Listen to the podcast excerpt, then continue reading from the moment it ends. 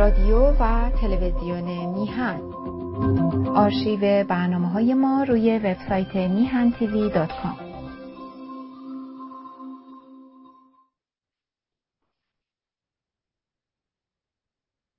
درود به همه ایرانیان گرامی. درود به ایرانیانی که در ایران هستند و همچنین در خارج از کشور هستند.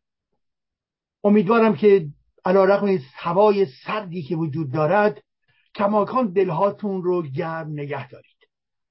دلهای گرم برای ایران برای آزادی ایران. و دلهای گرم برای آشنایی های جدید. برای اینکه دوستی هامون پایدار بماند. در زندگی خیلی مسئله مهمی است دوستی ها دوستی هایی که چه بسا از گذشته های دور می آید. به اعتبار اختلاف نظرها به اعتبار دلسردی ها و به هر حال دعواهای گوناگون چه بسا ما از هم دور بشویم. ولی زمانی که اعتماد هست زمانی که صداقت هست دوباره اون دوستی ها برمیگردند. من دارم دوستانی که از دیرباز باشون آشنا هستم.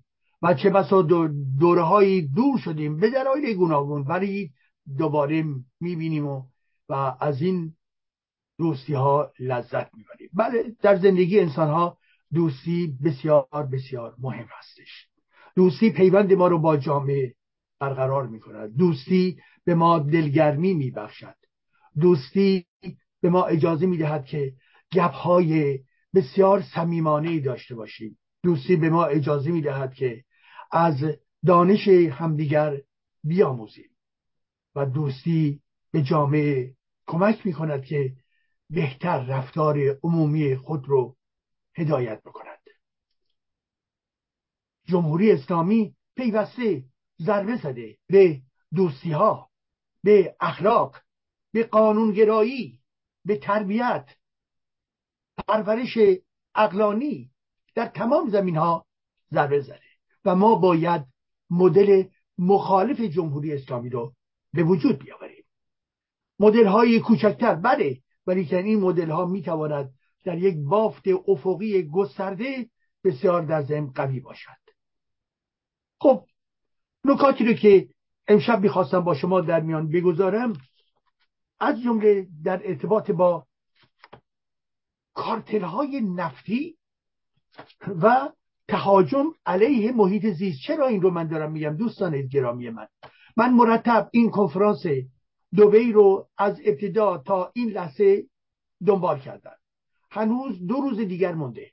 یعنی بیشتر فردا و دیگر به کارهای رسمی خودش پایان میده و پس فردا می‌شود یه مقداری به هر حال اوضاع رو دید که چه نتایج عملی باقی گذاشته است. این کنفرانس که در اون صد هزار نفر شرکت کردند از تمام کشورهای عضو سازمان ملل بسیاری از این انسانهایی که شرکت کردند یک چیز را می‌خواستند مقابله کردن با گرمایش زمین. مقابله کردن با تخریب محیط زیست. مقابله کردن با انتشار و گسترش انتشار گازهای گلخانه یعنی گازهای مربوط دیوکسید کربن و متن و غیره. این گازها از کجا می آیند از سوخت موادی مانند جغال سنگ نفت و گاز. پس بنابراین اگر جهان ما در یک گرمایش فزاینده قرار دارد به خاطر چیز اساسا به خاطر این هستش که در این جهان کوره های اقتصاد بر اساس نفت و زغال سنگ و گاز میشرخند کوره های در اقتصاد جهان در همه اقتصادها نزدیک 90 درصد انرژی که در جهان مورد استفاده قرار می‌گیرد از همین منابع هستند. بنابراین به دنبال 150 سالی که گذشت جهان ما با این کوره های مربوط به سوخت فسولی گرم گرم گرم گرم گرم شد. و ما به نقطه ای رسیده ایم که نزدیک یک و نیم درجه نسبت به اواخر قرن نوزدهم افزایش پیدا کرده. یک و نیم درجه گرمایش زمین. و بنابر گفته دانشمندان اگر چنانچه این ادامه پیدا کند و بالا برود از یک ممیز پنج و بر اساس برخی فرضی ها که توسط متخصصین و دانشمندان در نظر گرفته شده با توجه به میزان سوختی که امروز وجود دارد. گفته می شود چه بسا ما دار. سی سال دیگر یعنی دو هزار و پنجاه عملا به نقطه برسیم که دیگر هیچ چیز قابل کنترل نیست. هیچ چیز. حال آنکه بر اساس نگاه متخصصین آنچه که باید روی بدهد این است که از الان تا 2050 باید همه اقتصادها به اقتصاد غیر کربنی تبدیل بشود غیر کربنی و این رو من در برخی مقالات های اخیر توضیح دادم و از جمله در کتاب خودم تحت عنوان بحران بزرگ که توسط نشر فروغ در آلمان هست. در اونجا توضیح مفصل دادن. عزیزان این کتاب یک کتاب رفرانس در ارتباط با محیط زیست جهانی است و اولین کتاب آکادمیک دانشگاهی و علمی به فارسی است. این رو من نمی‌گویم بلکه برخی از متخصصینی که از جمله در ایران هستند و این کتاب به دست اونها رسیده است این رو مطرح کردن خب به این ترتیب ببینید اون چی که مهم هست اینه که می‌گوییم کارتل های نفتی در حال ترجمه هستند به این کنفرانس توجه کنید و جنبه های مختلف رو توضیح دادم که ماجرا امروز چیست؟ چالش بزرگ چیست؟ باید جلوگیری کرد از افزایش سوخت های گلخانه‌ای گازها با گازهای گلخانه‌ای. یعنی چی؟ یعنی باید اقدامی کرد که از الان تا سی سال دیگر از این انرژی های فسیلی باید خارج شد. نه سختی خارج باید شد. این رو من تاکید می‌کنم به خاطر که در این کنفرانس بعضیا می‌گوین بعضیا می‌گوین نه نباید بیرون رفت. بعضیا می‌گوین به مرور باید ببینیم تحول باید بپذیرد. به مرور باید تحول بپذیرد منظور چی؟ منظورشون چیست؟ و برخی دیگر می‌گویند نه باید در واقع خروجی رو اعلام بکنیم. تا کی شما قاعده می‌زدید که ما خارج بشویم؟ از چی؟ از مدل گازهای گلخانه‌ای کنونی. تا کی؟ و بر اساس نظر متخصصین و دانشمندان ما تا 2050 باید خارج بشویم بیرون بیاییم. یعنی به نقطه صفر باید برسد. ولی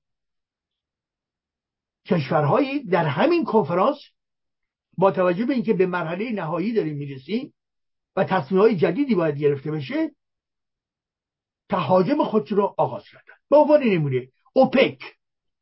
اوپک که در برگیرنده سیزده کشور هست. اوپپ. این کشورها و به رهبری خود مسئولین او این سازمان کشورهای صادر کننده نفت اعلام کردند که در این کنفرانس ای اعضای سازمان ما در این کنفرانس با هر چیزی که هر منشوری که هر تصمیمی که بخواهد به نحوی در توسعه مواد نفتی و زغالی و, گازی می‌خواهند استفاده کنند که اون رو کم بکنن مقابله بکنید. این نامه هستش که دو روز اخیر توسط کشورهای سازمان کشورهای صادر کننده نفت منتشر شده. سیزده کشور. خب از جانب این سازمان این سازمان صدای کیست؟ صدای رژیم ها هستش عزیزان. صدای رژیم هاست عربستان سعودی تو اینه. امارات متحده تو اینه. ایران تو اینه. عراق تو اینه. کویت تو اینه. همه این کشورها با بارنگوی چی؟ این نهاد. و به علاوه خاصه در اعلامیه خودش که از کشورهایی که در درون این به نهاد که گفتم نیستند اونها هم در این نوع مخالفت ها به این کشورها بپیوندند. یعنی به عنوان نمونه آذربایجان و یا کشورهای دیگر برها گفتن که اونها هم بپیوندن این بیان چیست عزیزان من؟ این بیان این هست. یک تمام دولت های رادخار مانند رژیم ایران مانند رژیم عربستان مانند امارات متحده. همه این کشورها که رژیم های هم فاسد هم مستبد هم رادخار هستند همه اینها بسیج شدن. بسیج شدن.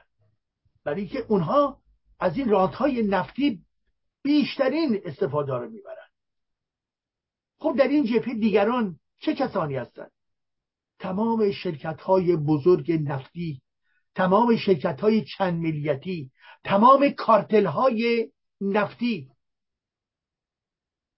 اکسون شل بپه توتل همه این کشور به شرکت های بزرگ همه متحد این ایده هستن که جلوی چی؟ در واقع جلوی اقدام مربوط به محیط زیست رو بگیرند بنابراین یک جنگ بزرگ در گرفته است. دیروز اعلامیه منتشر شد در این کنفرانس که تمایل دارن که این اعلامیه به تصویب برسه و در این اعلامیه گفتن که در واقع باید کشورهای مصرف کننده در واقع یه مقدار سعی کنند که در مصرف خودشون دقت بکنند کشورهای مصرف کننده نفت و گاز و فلان در مصرف خودشون دقت بکنن برای اینکه ما باید خارج بشویم. اینکه زمان ببندن به هیچ وجه. این بیان چیست؟ بیان اینی که اینها از تصمیم های فردا میترسند. و ما نمی‌دانیم چه کسی پیروز خواهد شد. چه بسا همین در واقع این جناح اولا جلوی هر گونه تصمیم گیری مفید رو میبندد. بنابراین جنگی رو که اینا آغاز کردن با تمام شبکه های دیپلماتیکشون با تمام رسانه های موافقشون ایجاد جنجال و ایجاد فضای تبلیغاتی علیه که علیه فعالان محیط زیست علیه دانشمندان به پا کردن. یک جنگ بزرگ ایدولوژیکی علیه چی؟ علیه سیاست تابع محیط زیست. اینها جنگ می‌کنن عزیزان اینها نگویید که اینها تانک به کار نبردن. اینها در ضمن تانک ها به کار می‌برن. بله. اینها در این کنفرانس دارن خرابکاری عظیمی می‌کنن. تمام خرابکاری هایی که طی ببینید این کنفرانس 28 مین کنفرانس هست. یعنی 27 تا کشور بار دیگر این کنفرانس وجود داشته و در تمام این 27 تا از یک طرف تلاش برای هل دادن به طرف سیاست های محیط زیستی از طرف دیگه چنین چنین بیشرف هایی چنین دشمنانی علیه محیط زیست کار کردند. و امروز هم در این کنفرانس به شدت در تلاش هستند. عربستان سعودی از یک طرف میآید می‌گوید که من دارم مدرنیزه می‌کنم. از سوی دیگر با تمام قوا روی تولید نفتی خودش می‌خواد بکوبه. امارات متحده عربی یعنی میزبان آقای جابر می‌گوید که ببینید ما چه سازماندهی زیبایی کردیم. ببینید در ما هم دارای شرکت های مربوط به انرژی های پاک هستیم. ولی ولی دست نزنید به این نظام تولید نفت. زیرا خود این کشور کوچک هفتمین تولید و صادر کننده نفت هست. هفتمین. با شما در نظر بگیرید آیا این کشوری که از یک طرف خرید تسلیحاتی داره به شدت و خب اون طرف خلیج فارس هم جمهوری اسلامی نشسته و سعی می‌کنه که اینها رو تهدید بکنه به این طرف و اون طرف و سوی دیگر به حال مناسباتی که اینها با برخی کشورهای سازنده اصلی دارن اونو باید در نظر بگیریم و به خصوص تمام فروش نفت برای خرید اسلحه.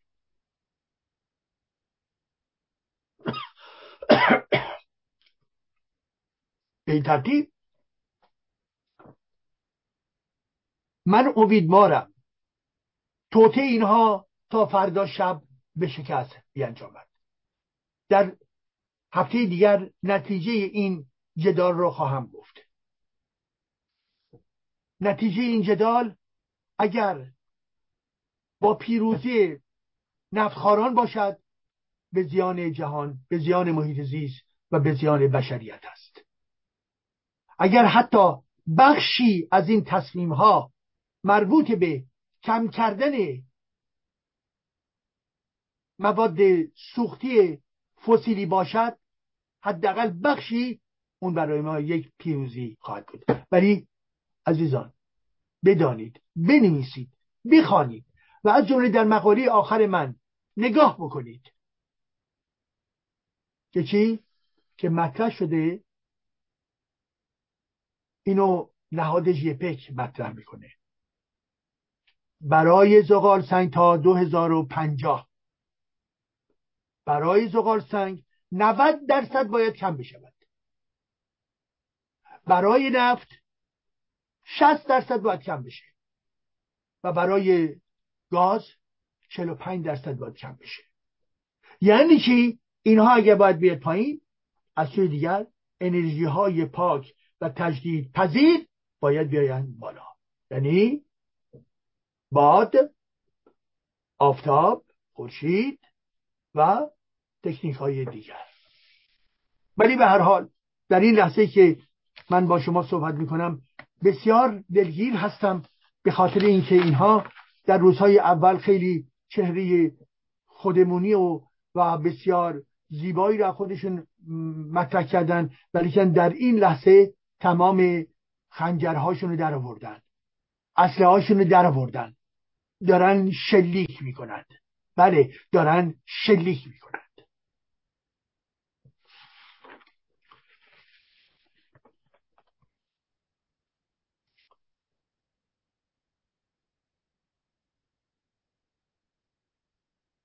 خب نکته دیگری که می‌خواستم با شما در میان بگذارم جایزه صلح نوبل خانم نرگس محمدی هست که همون گونه که شما چه بسا دیده باشید دیروز و امروز این جایزه توسط آکادمی سوئد نروژ به خانم نرگس محمدی اهدا شد. البته چون ایشون در زندان هستند بنابراین خانوادهش و از جمله دختر و پسرش و شوهرش در این مراسم حاضر بودند که بنابراین جایزه به فرزندان ایشون داده شد. و پیامی که او داشت نیز خوانده شد. از نظر من این مراسم بسیار زیبا و بسیار آبرومندانه بود. و یک بار دیگر جهان رو به سوی ایران جلب کرد. به سوی زنان ایران جلب کرد.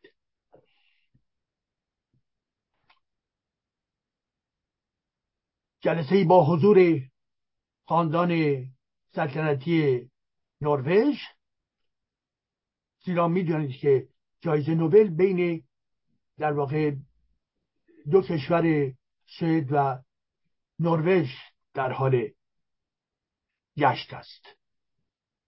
بنابراین آنچه که دیدیم این بود که با حضور خاندان سلطنتی این کشور نروژ و با شکوه بسیار با شرکت بسیار زیادی از افراد اون کشور و همچنین مهمانیان مهمانان ایرانی که در این مراسم دعوت شده بودند و حاضر بودند. خب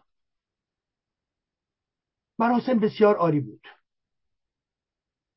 و بسیار آبرومندانه اجرا شد و به دنبالش امروز بحثهایی نیز وجود داشت با گرایش های گوناگون. در این بحث ها مطرح شد از جمله در ارتباط با حقوق بشر در ایران و انقلاب زن زندگی آزادی در ایران. عزیزان به نظر من این یک دستاورد مهم جامعه ماست. این رو من می‌خواستم امشب تاکید بکنم به خاطر اینکه میشنوم برخیا که می‌گویند همسر خانم محمدی یک اصلاح طلب هست. بله درست میفرمایید. یک ملی مذهبی است. بله درست میفرمایید. فردی است که طرفدار کروبی است. بله درست میفرمایید. ولی خود نرگس محمدی قبل از همین جایزه اعلام کرده بود که این رژیم قابل اصلاح نیست و یک دیکتاتوری مذهبی یک اقتدارگرایی مذهبی است و او خواهان آزادی و دموکراسی است. بنابراین گرامیان افراد رو بر پایه شخصیت خود اونها باید شما قضاوت کنید. اون تعلق خاطری که همسر ایشون دارن الزاما به ایشون نشد. برای یک دوره بوده که ایشون نیز طرفدار اصلاح طلبان بوده. این روشنه عزیزان من. ولی این فرد به دنبال مبارزاتش به دنبال تمام تلاشش در زندان مبارزه برای زنان مبارزه برای حقوق بشر و غیر و غیره تغییر کرده. حداقل نشون داد در این موضع های اخیرش که تغییر کرده. من که در ذهن ایشون نیستم ولی اعلام کرد که تغییر ما دیدیم و شنیدیم. بنابراین شما نگران این هستید که اصلاح طلبا به این ترتیب مجددا بیاین اونها حتما در تلاش خواهند بود. حتما.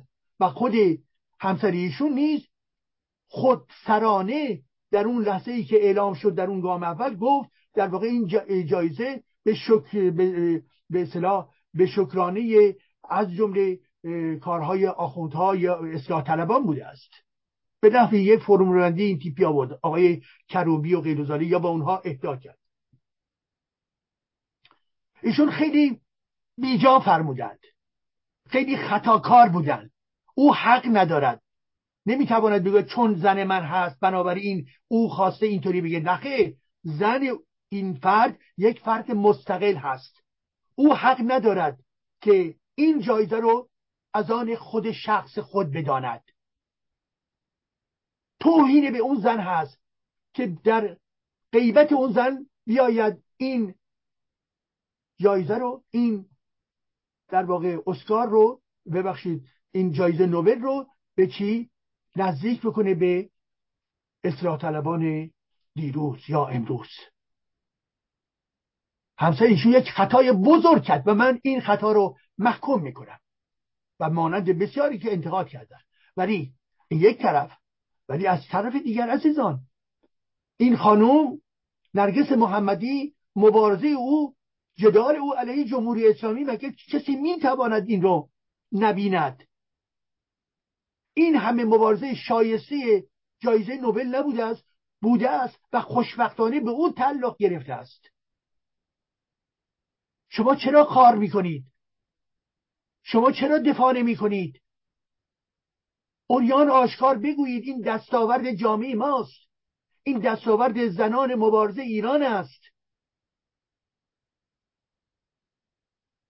این پدیده گرفتن جایزه نوبل رو وصل نکنید به بحث مربوط به اصلاح طلبان. جدا بکنید. جدا بکنید. اونها اگر می‌خوان این رو به نام خودشون تصرف بکنن شما بگویید نه. مگه شما صحبت های کمیته جایزه نوبل رو مگه نشنیدید؟ محتوای صحبت های پرزیدان در واقع کمیته نوبل رو مگه نشنیدید؟ کجا در تمام این صحبت ها در گذشته و امروز و دیروز در واقع چشمکی بود به چی؟ به افراد اصلاح طلب در درون قدرت در جامعه ایران یا بیرون از قدرت جامعه ایران نبود. در ارتباط با زن زندگی آزادی در ارتباط با آزادی در ارتباط با مبارزه بود. دقت بکنید عزیزان من. چرا علیه صحبت می‌کنید؟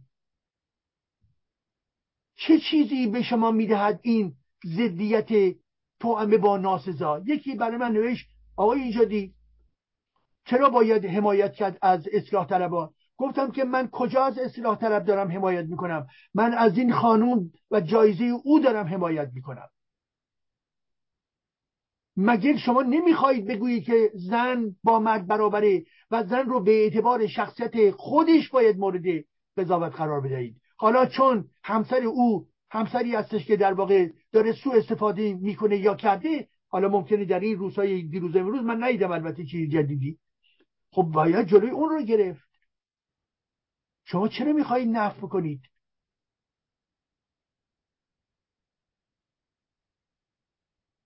حرف شما اعتبار ندارد. زمانی که به خود فرد توجه نمی‌کنه در قضاوت خودش. شوهرش می‌خواد چه سو استفاده ای بکنه. آخوندهای اصلاح طلب چه می‌خوان استفاده برای اونها از هر فرصتی می‌خوان استفاده بکنن یا سو استفاده بکنن. ولی این جایزه رو به عنوان دستاورد برای جامعه خودمون در نظر بگیرید عزیزان. به جهان بگویید. کار زیبایی است. فردا هم که در واقع اصلاح طلبان بخواهن بیایند و سو استفاده کنند جقی اونها رو هم بگیرید. این جایزه چرا داده شد؟ شما فکر می‌کنید که بدون زن زندگی آزادی و مبارزات ایشون مگر میسر بود؟ این زن زندگی آزادی بود که فضا رو به وجود آورد.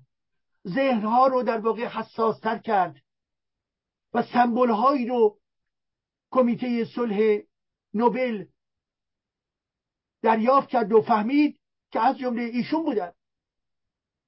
پس بنابراین اگر جنبش و انقلاب زن زندگی آزادی نبود به این قدرت هم چه بسا این فال به نام ایشون قرار نمی‌گیره بدونی که کوچکترین تلاشی بخوام بکنم برای در واقع کم ارزش دانستن فعالیت های مبارزاتی این زن.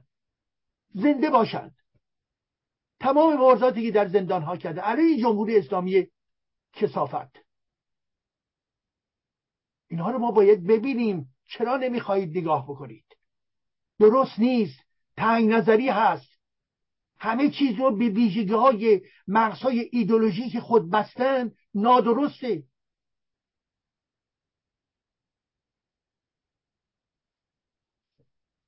اگر همین الان خانم نرگس محمدی بیاید بگوید که من این جایزه رو تقدیم می‌کنم به دار دسته های اصلاح طلبا بلا فاصله من و شما در عرصه جهانی باید مبارزه خودمون رو ادامه بدهیم. ولی آنچه که ما شنیده این صدای این شخص در ارتباط با زن زندگی آزادی در ارتباط با حقوق بشر در این ارتباط بوده.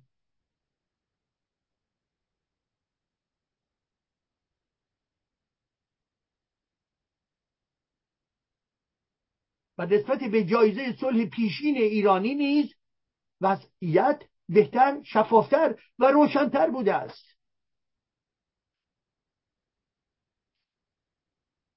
خاطرتون هست در اون جایزه پیشین؟ وقتی که کاندید این جایزه جایزه صلح رو گرفت و از جمله گفتند ایشون که بله اسلام با دموکراسی چی تناقضی ندارد. این حرفا به شدت انحرافی بود. به شدت انحرافی بود. ولیکن همین در این نامه های اخیری که خانم نرگس محمدی داده همچی چیزی نیست. صحبت از استبداد و اتوریتاریزم دینی می کند خب برها این نکاتی بود که در این مورد می‌خواستم با شما بگویم. قضاوت ما باید عادلانه باشد.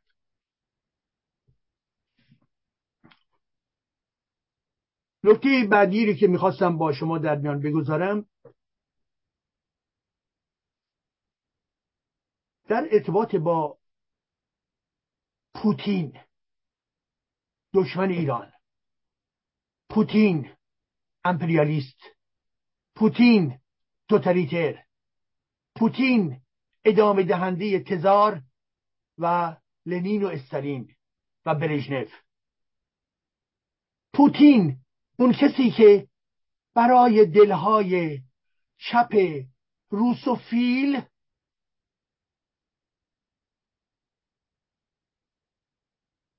صدای آرامش بخشی دارد و برای ما صدای بسیار بسیار زج آوری دارد.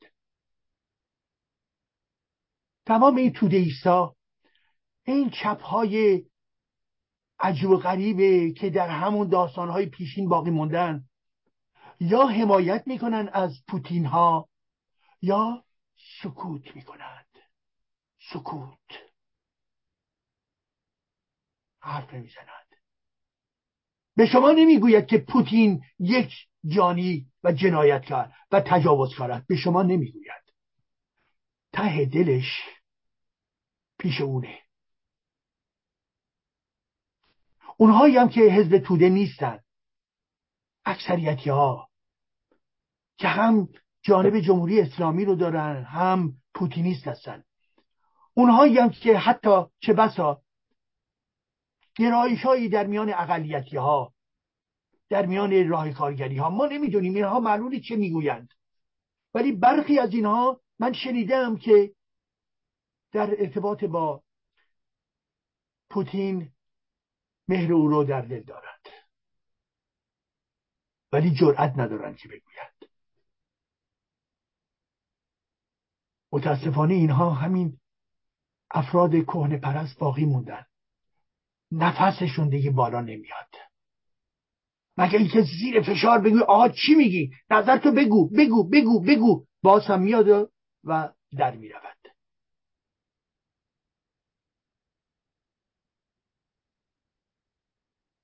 چرا؟ به خاطر اینکه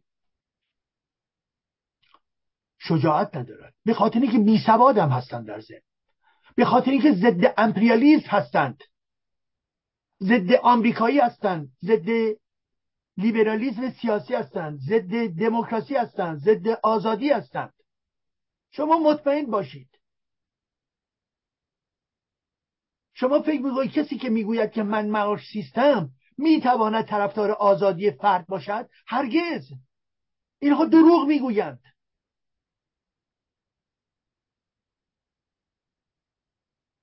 شما اگر به مارکسیس اعتقاد داری و تئوری های سیاسی مارکسیس اعتقاد داری نمی‌توانید طرفدار آزادی و دموکراسی باشید. نمی‌توانید طرفدار منشور حقوق بشر باشید. نمی‌توانید. زیرا اون ایدئولوژی که معتقده که دیکتاتوری پرولتاریا باید بیاید که بورژه رو باید گردن زد که حزب طبقه کارگر لنینی برجسته باید بشه و بقیه در واقع باید برن. گورشون رو گم بکنن این فرد نمی‌تواند آزادی طلب باشد. و هستن میان در برخی تلویزیون ها از جمله دیشب یا پریشب نمی‌دونم که یکی از این افراد بسیار سنتی در اصاب چپ اومده بود صحبت از این که بله چپ ایران از زمان مشروطه تا امروز آزادی خواه بوده. بله حزب توده هم آزادی خواه بوده. بعد خبرنگار ازش سوال می‌کنه که خب بالاخره حزب توده در یه دوره می‌خواست امتیاز نفت شما رو بده. و دیگه آره اشتباه هایی هم داشتن. حالا این چه کسی داره این حرف رو که خودش متعلق به یک حزب سیاسی به فرض مثلا حزب چپ هستش.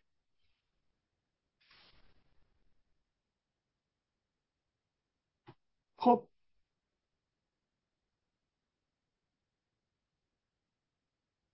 آقای پوتین به اعتبار اینها به اعتبار جمهوری اسلامی جمهوری اسلامی عملا تبدیل شده به یک نیروی سیاسی در خدمت استعمار روس. نمی‌دونم دیدید عزیزان یا نه؟ اخیرا صحبت هایی بود بین رئیسی که رفته بود در روسیه و پوتین. و پوتین یک به داستانی برش میگه. میگه موقعی که من در نمی‌دونم کشورهای خاورمیانه بود یا در دبی بود نمی‌دونم کجا وقتی از روی آسمان ایران رد می‌شدم.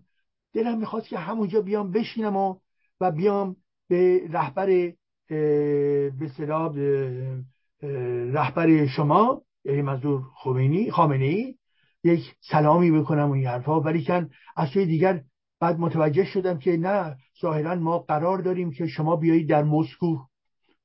این داستان چیه؟ این حرفا چیه؟ خوشنقصیه؟ برای اینکه اونو بیشتر خواب بکنه و نوکر خودش بکنه هستش.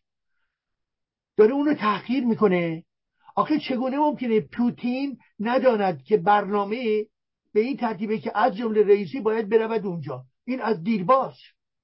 می‌تونسته به راحتی بداند و می‌دانسته. این بازی با کلمات چیه؟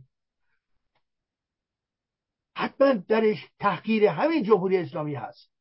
حتما درش نوع دلبری برای جمهوری اسلامی که ما شما و ما از آن همدیگر هستیم. چرا از آن همدیگر هستیم؟ به خاطر جمهوری اسلامی داره کولی میده. و چه کولی؟ تمام جنایتکاران جمهوری اسلامی در طی این سالهای اخیر سی بار سی بار به مسکو رفتن. اینا چه غلطی اونجا رفتن انجام بدن؟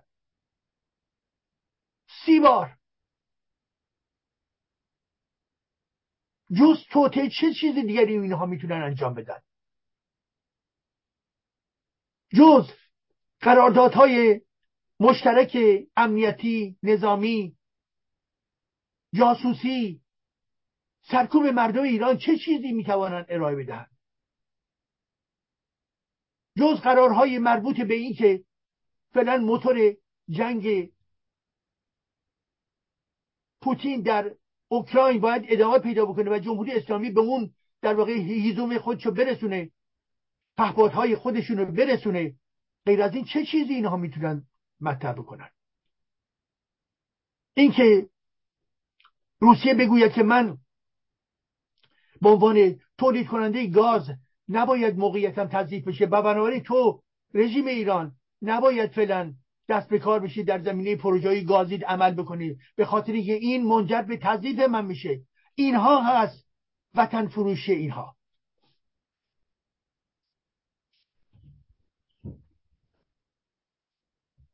خب این وطن فروشانی که بر سر قدرت نشستن در جامعه ایران با پوتین در واقع در طی این سالها چه کردن؟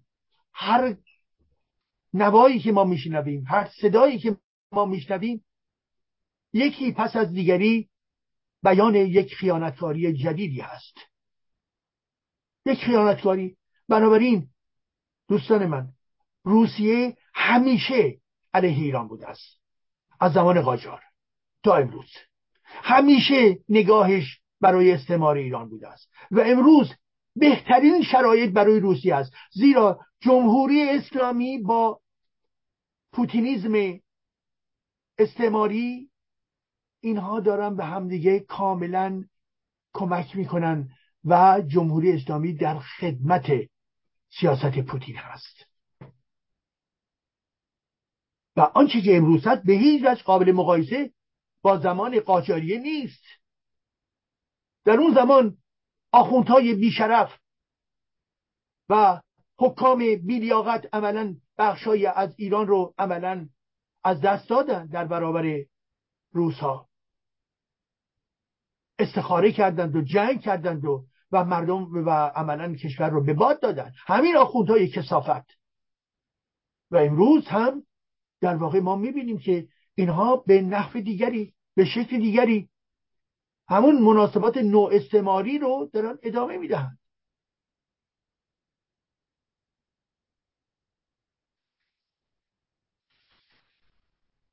پس پوتین رو دشمن خودتون بدانید. روسیه رو دشمن خودتون بدانید. و تمام کسانی که در راستای منافع پوتین ها دارن کار می‌کنن دشمنان آزادی و دموکراسی و میهن شما هستند. تودهی ها دشمن آزادی میهنتون هستند. اکثریتی ها دشمن آزادی و استقلال میهن شما هستند. اگر نیستن بیاین علیه پوتین اعلام مبارزه رسمی و آشکار بکنن و بگویند که پوتین یک جنایتکار در اوکراین و یک جنایتکار در ایران است. اگر اونها رو گفتند این بیان تغییری در نگاه اوناست. اگر نگفتند این بیان چیست؟ بیان سرسپردگی سیاسی ایدولوژیک یا ایدولوژی نسبت به چی؟ نسبت به روسها یا روسوفیل بودن اینها نسبت به روسها هستش و در هر حالتی بر ضد منافع ایران هست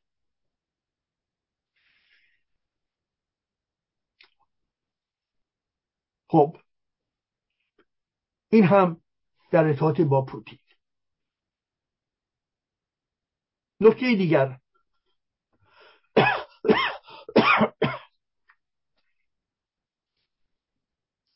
ببخشید.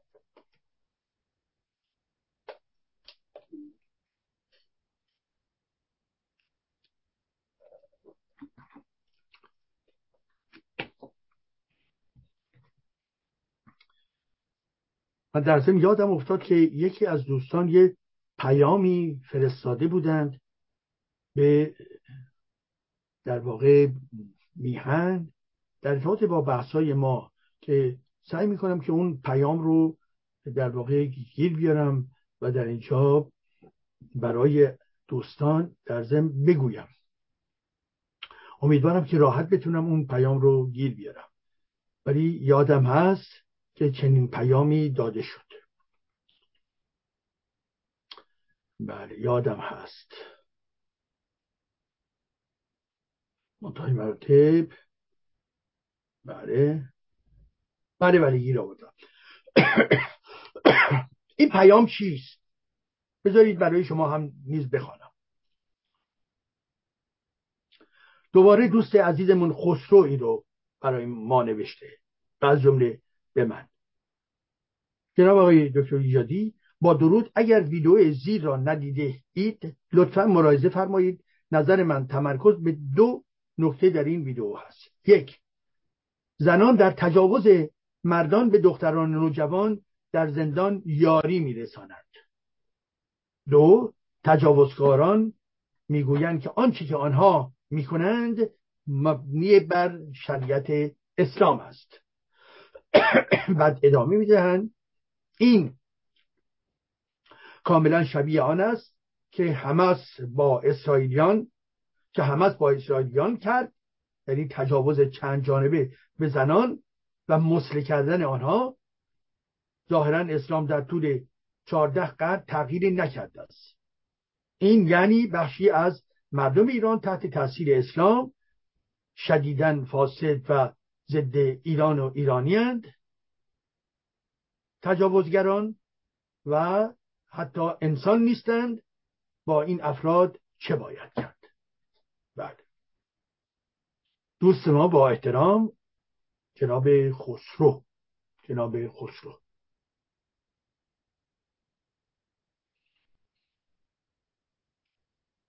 این نکته که زنان در تجاوز مردان به دختران در زندان اقدام کردن این بعید نیست. من حتما باید این فیلم دوست گرامی رو نگاه بکنم. نکته دوم اینکه تجاوزگران می‌گویند که آنها بر اساس اسلام عمل می‌کنند و این حرف درسته. اونها درست می‌گویند. همان گونه که اسرائیل که مورد حمله حماس قرار گرفت حماسیان با توجه به اهداف دینی خودشون به زنها حمله کردن چاقو یا قیچی در سکس زن در واقع قرار دادن. سیناهای زن رو بریدند و انواع اقسام جنایت ها رو علیه زنان اسرائیلی غیر نظامی انجام دادند این همون ندای قرآن است. این همون صدای پیامبر اسلام هست که با کفار چه کنید و با یهود چه باید کرد. این همون صدای اسلام است. اسلام که تغییری نکرده. خود محمد ترور می‌کرد. امروز هم ترور وجود دارد. خود محمد به دیگران تجاوز می‌کرد. سرزمین های دیگران رو چپاول می‌کرد. امروز هم باز به همین ترتیبه. در طول تاریخ نگاه بکنید. بنابراین شما می‌خواهید آرامش داشته باشید. واقعا. شما اگر می‌خواهید آرامش داشته باشید یکی از وسایل آرامشتون این هست که از اسلام و قرآن بیرون بیایید. از این دین و مذهب باید بیرون بیایید. راه دیگری ندارید. اونایی که مماشات می‌کنن خودشون همه همیشه از نظر فکری و روانی وابسته به این دین اهریمنی هستند من که دینی ندارم. نه خدایی دارم نه دینی. من دانش رو فقط میپسندم. ولی شما اگر دنبال دینی هستید خب برید در جستجوی دین دیگری باشید که نسبت به اسلام یه کمی ملایمتر هست. اسلام مظهر خشونت. قرآن سراپاش خشونت هست برید بودایی بشید. برید فقط طرفدار گات های زرتشت بشوید حالا این که میگم برید برخی ها می‌گویند که ببینید ایجادی داره تبلیغ یه دین رو می‌کنه. نه عزیزان من من که بدون دین هستم. ولی شما اگر فکر می‌کنید به دینی احتیاج دارید به چای دیگر بروید. اگر از من می‌خواهید میگم فقط به فلسفه فکر بکن به طبیعت فکر بکن. به هنر فکر بکن.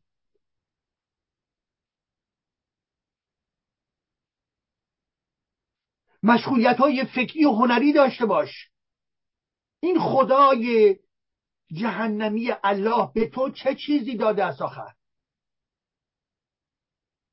چه چیزی داده است که تو وابسته به اون باقی مانده ای از حجاز آمد. همه اینها دروغ. الله چیست؟ یک بوت اسارت است. بوته. بوتی که ساختن آخه امروز دیگه شعور امروز جهانی. مگر می‌تواند الله رو بپذیرد؟ آخه کجای کار هستید شما؟ ببینید جیمز وب این همه کشف های جدیدی که می کند چگونه در واقع این جهان ما پدید آمده است؟ جهان بی انتها این همه کهکشان میلیاردها میلیاردها ستاره. این اون فکر می‌کنید اون الله عربستان اینها رو به وجود آورده؟ الله حجازی اینها رو به وجود آورده؟ آخه این فکر این فکر کجاست؟ چرا خاموش این فکر دیگه وجود ندارد که؟ این الله رو خالق تمام این کهکشان ها می‌داند؟ شما مماشات کار هستید. شما نمی‌خواهید واقعیت ها رو ببینید. شما با دین گندیده خو کرده اید عادت کرده اید. هر روز یک فصل از یک کتاب علمی بخوانید. هر روز یک پاراگراف از یک کتاب فلسفی بخوانید. با اون فکر بکنید این رو اجازه بدهید که در ذهن خودتون هی پرورش پیدا کنه هی راجبش فکر بکنید به مرور به مرور شما ارزش هایی رو به وجود میآورید که این ارزش ها به شما قوت قلب میبخشد. و نیاز شما را از الله و, و تمام این در واقع گنداب ها و شخصیت های ضد فرهنگ مانند محمد و علی و که و که اینها رو همه رو جدا می کند و اونها رو به درون دره پرتاب می کند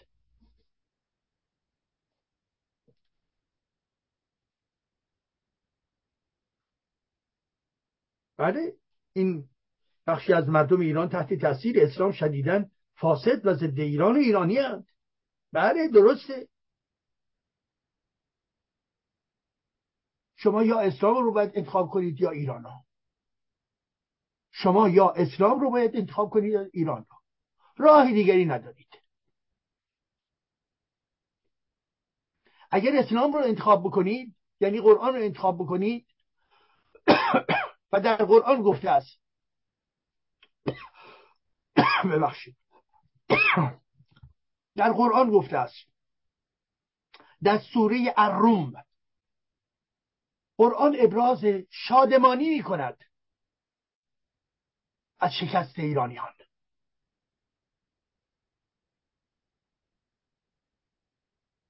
و در انتظار این استش که رومی ها برنده بشوند.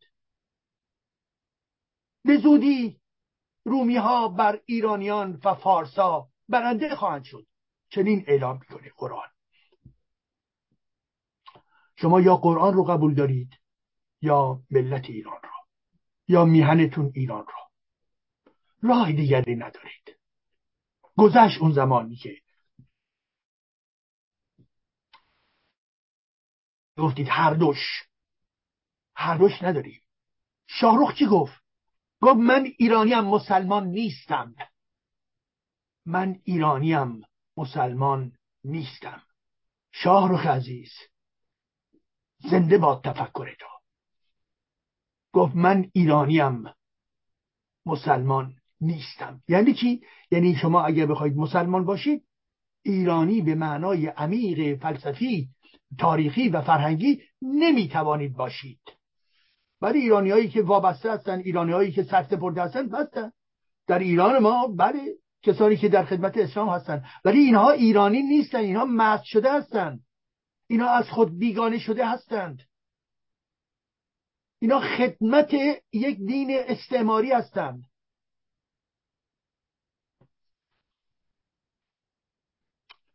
خب نکته دیگری که می‌خواستم با شما در میان بگذارم در ارتباط با این هست که ببینید در این روزهای یا ماهای اخیر راست افراطی یا جناح راست پوپولیستی در کشورهای مختلف داره رشد می‌کنه. در کشورهای اسکاندیناوی در کشورهای ایتالیا فرانسه. ارزم حضورتون که در آمریکای جنوبی تمایلات مانند در واقع پوپولیست های راست در مانند آقای ترامپ همه اینها وجود دارد. چرا پوپولیزم راست یا راست افراطی داره رشد می‌کنه؟ در فرانسه چرا خانم لوپن رشد می‌کنه؟ ببینید دوستان عزیز برخوردهای ایدولوژیک نباید بکنید.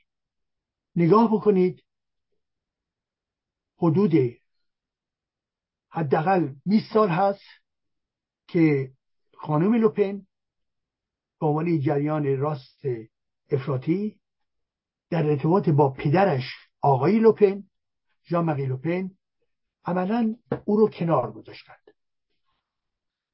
چرا؟ به این خاطر که به این تحلیل رسیدن که با ویژگی و چهره که پدرش داره برای یک دوره مناسب بود که مطرح بشوند ولی برای اینکه جامعه به اون اعتماد بکنه و بالاخره اینها به پیروزی برسن باید یک چهره دیگری از خود بسازند. بنابراین راست افراطی به این نتیجه رسید باید چهره مردم پسند از خودش به بار بیارد. فقط شعار به صلاح رادیکال افراطی کافی نیست بدهد. این درست نیست. باید بگوید که من تفاوت دارم با دیگران ولی که اون حالت های هیجانی در واقع دروغ پردازه رو دیگه نباید بگه. و به همین خاطر هستش که خانم لوپن به عنوان نمونه پدرش گفته بود که این کوره های آدمسوزی هیتلر یک چیز جزئی در تاریخ بود. یعنی روحیه ضد یهودی خودشو نشون داد. ولی دخترش خانم لوپن آمد و همش رو محکوم کرد و شرکت کرد در یک تظاهراتی که در حمایت از اسرائیل ها بود. و که این البته مورد اختلاف نظر چپ رادیکال ملانشونیستی خیلی بهانه آورده و غیر و ولی که برها دیگران و از جمله خانواده یهودی از این هم استقبال کردن خب حالا اومده داری حمایت می‌کنه خب بکنه. بنابراین دوستان شما با راست افراطی که خودش چهرهای دیگری دارد سیاست های دیگری دارد باید با دقت برخورد بکنید. وگرنه در یک فاز به صلاح هیجانی و سطحی باقی میمانید. این پدیدار در حال سیالیت هستند. یک زمانی آقای ملانشون محبوب بخش مهمی از جامعه فرانسه بود. که خیلی از افراد جوانان رو به سوی خود جلب کرده بود و بسیاری از اون افرادی که یک زمانی از ایشون دفاع می‌کردن از دفاع خودشون بیرون آمدند. یک دوری جوانان زیادی از آقای مکرون حمایت می‌کردند ولی امروز بخش مهمی از جوانان از مکرون حمایت نمی‌کنند. بنابراین تناسب قوا رو ما در هر لحظه باید زیر میکروسکوپ قرار بدیم و اینها رو باید نگاه کنیم. حالا ولی همین راست افراطی که خودش رو داره تنظیم می‌کنه و مطابق با فضا و هوای جامعه می‌کنه که بتواند چون ببینید در جامعه یه سری هستن که به شکل پارتیزانی حمایتگر اونها هستن. یه طرف دیگه هم کسانی هستن که با ضدیت تمام علیه اونها هستن. ولی در این میان این قش های بینابینی چه کسانی هستن؟ کسانی هستن که چه بسا با این ایده یا اون ایده به سوی یکی از اینها جلب بشوند بنابراین خط خود لوپن در این هستش که از این لایه های میانی به سوی خودش بکشد و بر اساس در واقع برخی نظرسنجی ها در دوره بعد یعنی در مثلا انتخابات فرانسه احتمال برنده شدن او زیاد هست. این رو باید نباید زیر قالی پنهان کردش باید گفت. و جامعه هستش که باید انتخاب بکنه جامعه هستش که باید فرهنگ سازی بکنه جامعه هستش که باید در واقع تقلب ها رو اوریان آشکار بگوید و غیره و غیره. به خاطری که برای من جامعه فرانسه یک جامعه حقوق بشری است. جامعه هستش که جامعه فیلسوفان بزرگه. بنابراین من دلم می‌خواد که یک فردی هم که بر سر کار میآید فردی باشه که هم دموکرات باشه و هم دارای یک دانش و یک فلسفه بزرگ باشد. خانایی باید داشته باشد این رژیم جمهوری اسلامی کسافت رئیسی بی سواد احمق باستاب خود رژیم ولایت فقیهی دیگه. این به اون می‌خوره. و در جامعه ای که در واقع 80 درصدش به جمهوری اسلامی نمی‌گویند بنابراین تجلی چی؟ اون ده درصدی هستش از جامعه که به جمهوری اسلامی وفادار هستند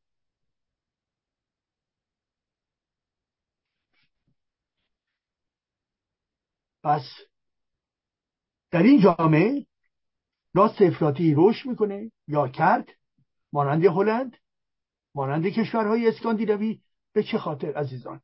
یکی از دلایلش رو بشماریم یکی از دلایلش. می‌توان گفت به خاطر شکست های سیاست های این یا اون گروه سیاسی یا حزب سیاسی و چه و چه. می‌توان گفت برها بعد از مدتی مردم دلشون می‌خواد تغییر پیدا کنه و اونایی که بر قدرت نیومدن می‌خوان اونها را بکشند. و یک نظرسنجی بیرون آمده بود که آیا خانم لوپن در فرانسه به عنوان اپوزیسیون رسمی برای کشور هست یا نه که اکثریت گفته بودن بله هست. یعنی در افکار عمومی ایشون در واقع جایگاهی پیدا کرده که بهش اعتماد می‌کنن برای رأی دادن. فوش ندیم تحلیل بکنیم. اینا رو باید تحلیل کرد. حالا اگر این راست افراطی در اینجا رشد می‌کنیم می‌دونید چرا؟ می‌دونید چرا؟ یکی از دلایلش این هستش که احزاب چپ به وظایف خودشون عمل نکردن و نمی‌کنند. احزاب چپ از لایسیته حمایت نکردند و نمی کنند بنابراین خانم لوپن میآید به عنوان فرد مدافع لایسیته حرف می‌زنه. آخه فردی که یعنی در جامعه که لایسیته محصول جناح در واقع چپ جامعه بوده متفکرین جامعه بوده سوسیالیست های اون جامعه اون زمان بوده. امروز اوضاع به ترتیبی گشته و گشته و گشته که امروز نیرویی که از لایسیته حمایت می‌کنه یه طرف گرایش های لایک و در واقع انتلکتوره هایی هستن مانند من در این جامعه یه طرف دیگر در واقع چه کسانی هستند از جمله تمایلات در درون سیاستمداران در برخی احساب و از سوی دیگر توسط خانم لوپن و اون طرف چپها هیچ گونه حمایتی از لایسیته نمی. یعنی همون حرفی که اسلامگرایان می‌گویند. می‌گویند که لایسیته یعنی اعلام دشمنی با مسلمان. اینها همین سیاست احمقانه رو گرفتن و تکرار می‌کنن. و بنابراین با لایسیته چیکار می‌کنن؟ زیر پا له می‌کنند. پس چون زیر پا اونا له می‌کنن اونها هم با برخوردهای راسیستیشون یا برخوردهای افراطیشون میآیند و می‌گویند بله مهاجر اگر در اینجا وجود دارد این مهاجران باید بیرون انداخته بشوند و به علاوه مسجدها داره به این ترتیب عمل می‌کنه سوء استفاده از نظام جمهوری در اینجا می‌کنه و بنابراین لایسیته باید حمایت بکنه از تمام جمهوری در فرانسه. اونها میان مدافع لایسیته میشن. ولی چپ ها لایسیته رو می‌خوان کفن بکنن و و در گور بیاندازند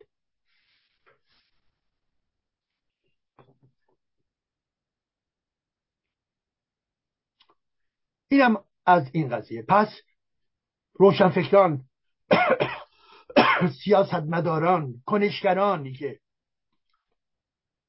به لایسیته به مبارزه فکری به جمهوری خواهی به دموکراسی آزادی وفادار هستند اونها باید با صدای بلند بگویند و نهراسند از تمام این دار و های مذهبی اسلامیستی. نترسند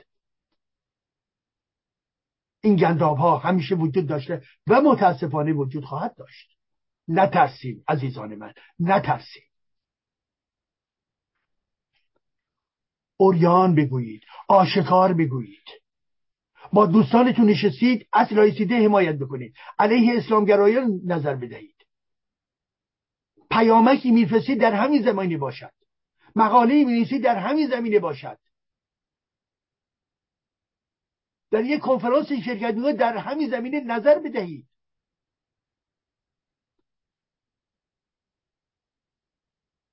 و بالاخره این هستش که چپ راست افراطی اگر رشد می‌کند به خاطر اینکه مبارزین جمهوری و مبارزین دموکراسی و, و مبارزین برای لایسیته کمبودهای زیادی دارند. بله. کمبودهای زیادی دارند اشتباهات زیادی دارند انحراف های زیادی دارند خب نکته دیگری هم که می‌خواستم با شما در میان بگذارم می‌گویم و, و سپس به همدیگر می‌گوییم بدرود. دوستان شما چه فکر می‌کنید؟ تمدن غرب یعنی چی؟ این تمدن وقتی صحبت از تمدن می‌کنیم در درون این تمدن اجزای این تمدن خب تاریخه فلسفه است زبان ادبیات سنت های موسیقی و رقص و غیر و غیره هست. معماری های بزرگ هست. یک مدل از اقتصاد یک مدل از صنعت هست. همه اینها بهش می‌گوییم تمدن. این تمدنی که امروز در غرب وجود دارد. یعنی نگاه بکنید در فرانسه در انگلستان در آمریکا در اتریش و غیره. اینهایی که می‌بینید زندگی رسمی موزه که هست هنرنمایی که هست رفتار انسانی وجود قانون وجود یک حکومت قانونی وجود آزادی مطبوعات اینها همه اجزای این تمدن است. شما ایرانیان طرفدار چی هستید؟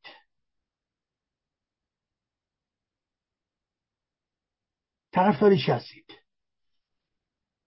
طرفدار همین تمدن غربی به معنای آنچه که گفتم یعنی تمدنی متکی بر آزادی تمدنی متکی بر حقوق بشر تمدنی متکی بر دموکراسی هستید یا نه؟ اگر نه آیا طرفدار تمدن نوع پوتینی هستید؟ نوع شرقیش بگیریم نوع چینیش بگیریم نوع روسیش بگیریم نوع اسلامیش بگیریم؟ طرفدار کدوم تمدن هستید؟ کدوم تمدن؟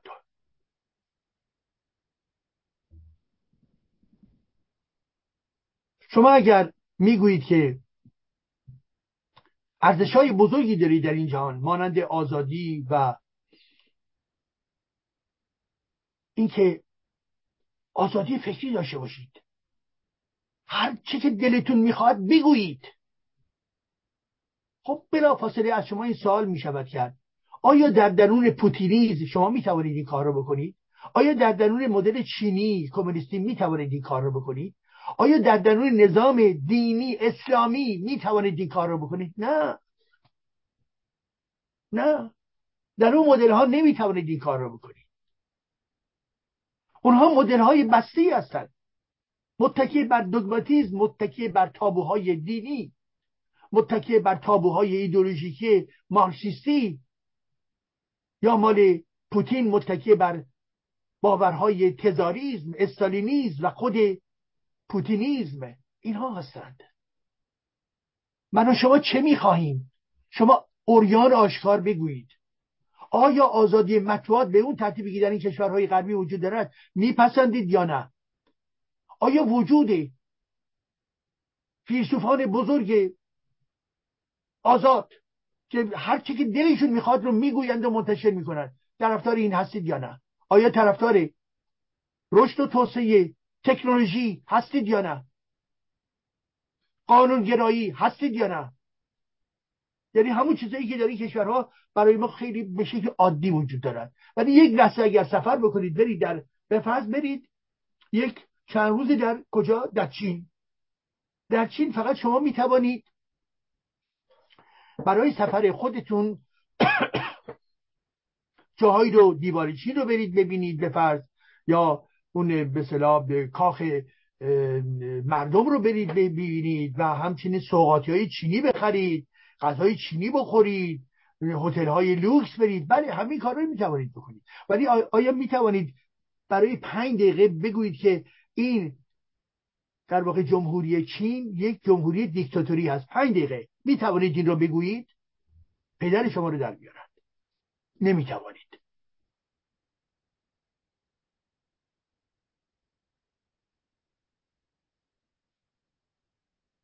فلان فرد اپوزیسیون مدنی در روسیه که چند تا پیام داده بود که موافق این جنگ نیست.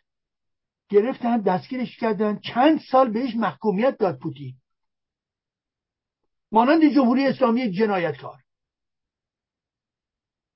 بنابراین شما چه مدلی می‌خواهید بعد جهان غرب؟ نه اینکه شما سرسپرده رژیم های در جهان غرب باشید. نه. نه. فرد شهروند آگاه که سرسپرده حکومت های سیاسی نمی شود ما داریم از مدل ها ما داریم از معیارها ما داریم از ارزش ها داریم صحبت می‌کنیم. شما طرفدار این ارزش ها در درون دموکراسی غربی هستید یا نه؟ خیلی روشن باید بگویید. اگر هستید نگویید که بله من به مکرون انتقاد خب منم انتقاد دارم. این خیلی طبیعیه. قدرت سیاسی جز موادی هستش که پیوسته در این کشورها مورد انتقاد قرار می‌گیره. مسلمه. به همه احساب انتقاد دارید. بله. به همه لیدرهای سیاسی انتقاد بله. خب طبیعیه. به نوع عملکرد به صلاح رسانه ها انتقاد دارید. بله. خیلی عمالیه خب این جز دموکراسی دیگه. این چنین است. فردا به اون رأی نده به اون یکی رأی بده. فردا بیا قدرت این رو داشته باش که این به صلاح رسانه رو نقد بکن.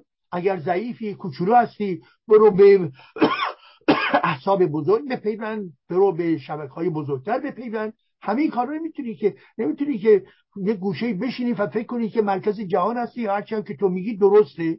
نخه همچی چیزی نیست. این در واقع نوعی خودپرستی است. که فردی فکر دو تا نکته میگه. به تمام جهان هم نقد می‌کنه و انتظار داره که جهان بر اساس خواست او در واقع به خواست او اطاعت بکنه. این همچی چیزی نیستش که. شما وارد پیکار باید بشی شما وارد مبارزه باید بشی. شما با همین ابزارهای این کشورها مانند احساب و سندیکا باید وارد میدان مبارزه بشوید تا بتوانید اینجا اونجا تغییراتی به وجود بیارید. پس بنابراین تمدن بله تمدن غربی است. پس ما آنچه که می‌گویند تمدن اسلام گندیده است واقعیت ندارد. می‌گویند در درون دوران عباسیان این کار کرد اون کار کرد. فیلسوفان گوناگون نخه ابو علی سینا هرگز محصول اسلام نیست محصول فلسفه یونان است. اسلام تمدنی ندارد. اون هم که به عنوان معماری ها گفتند و نوشتند این میماری ها از درون قرآن از درون کعبه بیرون نمی آید این شب سبک در واقع اتاقهای ضربی یا سقفهای ضربی در درون کلیسا وجود داشته قبل از وجود اسلام. تا اینطوری می‌بینید میگه اسلامی نخیر همچی چیزی نیست. و اون هم کسانی ساختن که معمارن کسانی هستن که هنرمندن در این کشور یا اون کشور در زم در خدمت چی؟ زورمندان هم قرار داشتن. ولی هنر خودشون رو با استنباط خودشون آوردن. پس بنابراین نگویید که تمدن اسلام آ چه ها که نکرد. تمدنی نداره اسلام. تمدنش قرآنشه. قرآن رو هر کی بخونه فقط جنایتکار میشه. همین. هر کی بخونه. اونایی که نخوندن میگن ما مسلمان هستیم اونا یه مقدار در واقع به خودشون شانسی دادن که تبدیل به جنایتکار نشن. ولی کسی که بخواند و در به دنبال خواندنش باور داشته باشد جنایتکار می شود این خیلی روشنه.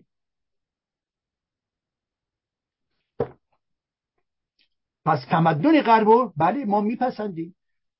انتقاد در درون همین تمدن هست. ما باید همیشه منتقد باشیم به جامعه به قدرت سیاسی و چه و چه. و جدا بکنیم خودمون رو از سیاست پوتینی از سیاست چینی از سیاست اسلامی. اینها همه شما را ذلیل می‌کنن اینها همه شما را اسیر می‌کنن. آیا در جهان غرب کارتل های بزرگ نیستن؟ مسلمه که هستن. من همون در ابتدای بحث امشب راجع به کارتل های نفتی و تهاجم اینها علیه محیط زیست صحبت کردم. خیلی خوب شما هم بیایید نقد بکنید.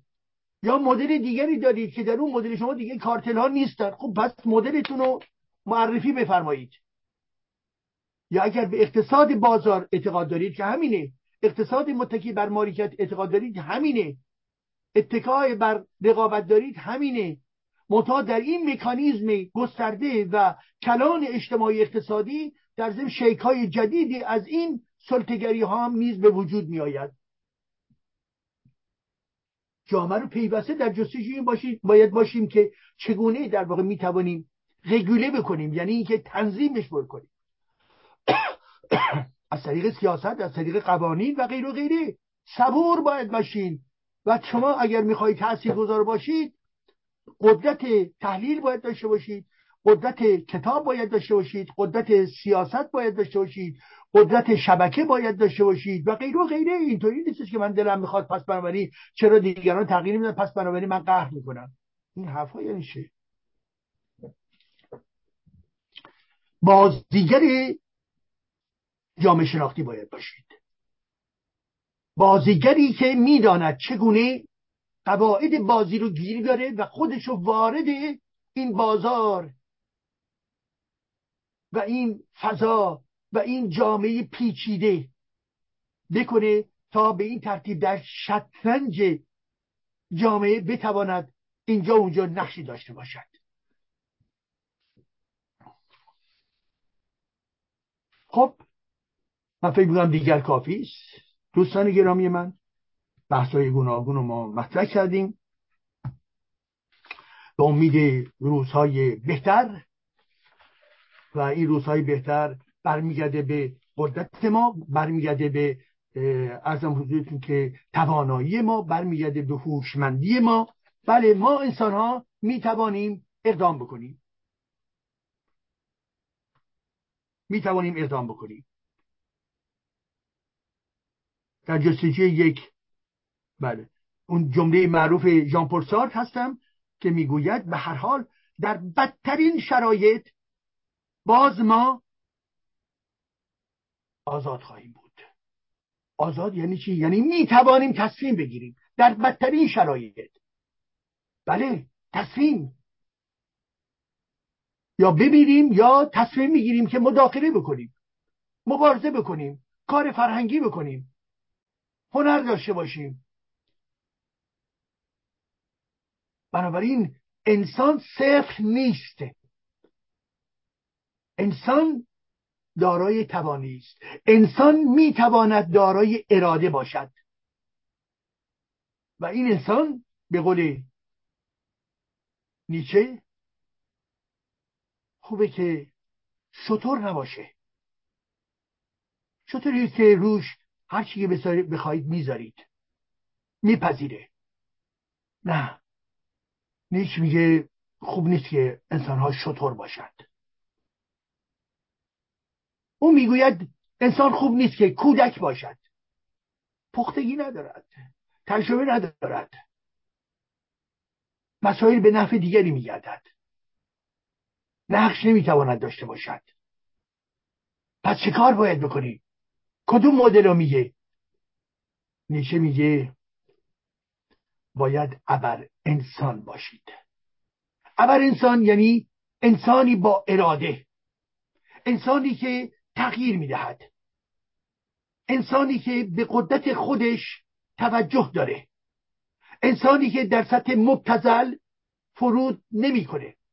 انسانی که به ارزش های بالا و بالا توجه می کند بنابراین ابر انسان.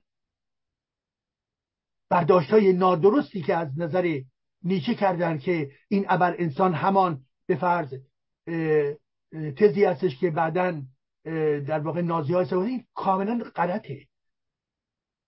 کاملا غلطه. زیرا زیرا نیچه از دو چیز بسیار بدش میآمد. یک از ایدولوژی دو از شوونیسم از این دو مطلبی که متعلق به نازیس هست بدش میآمد. و آنچه که مربوط به ابر انسان هست ابر انسان کسی است که دارای اراده است.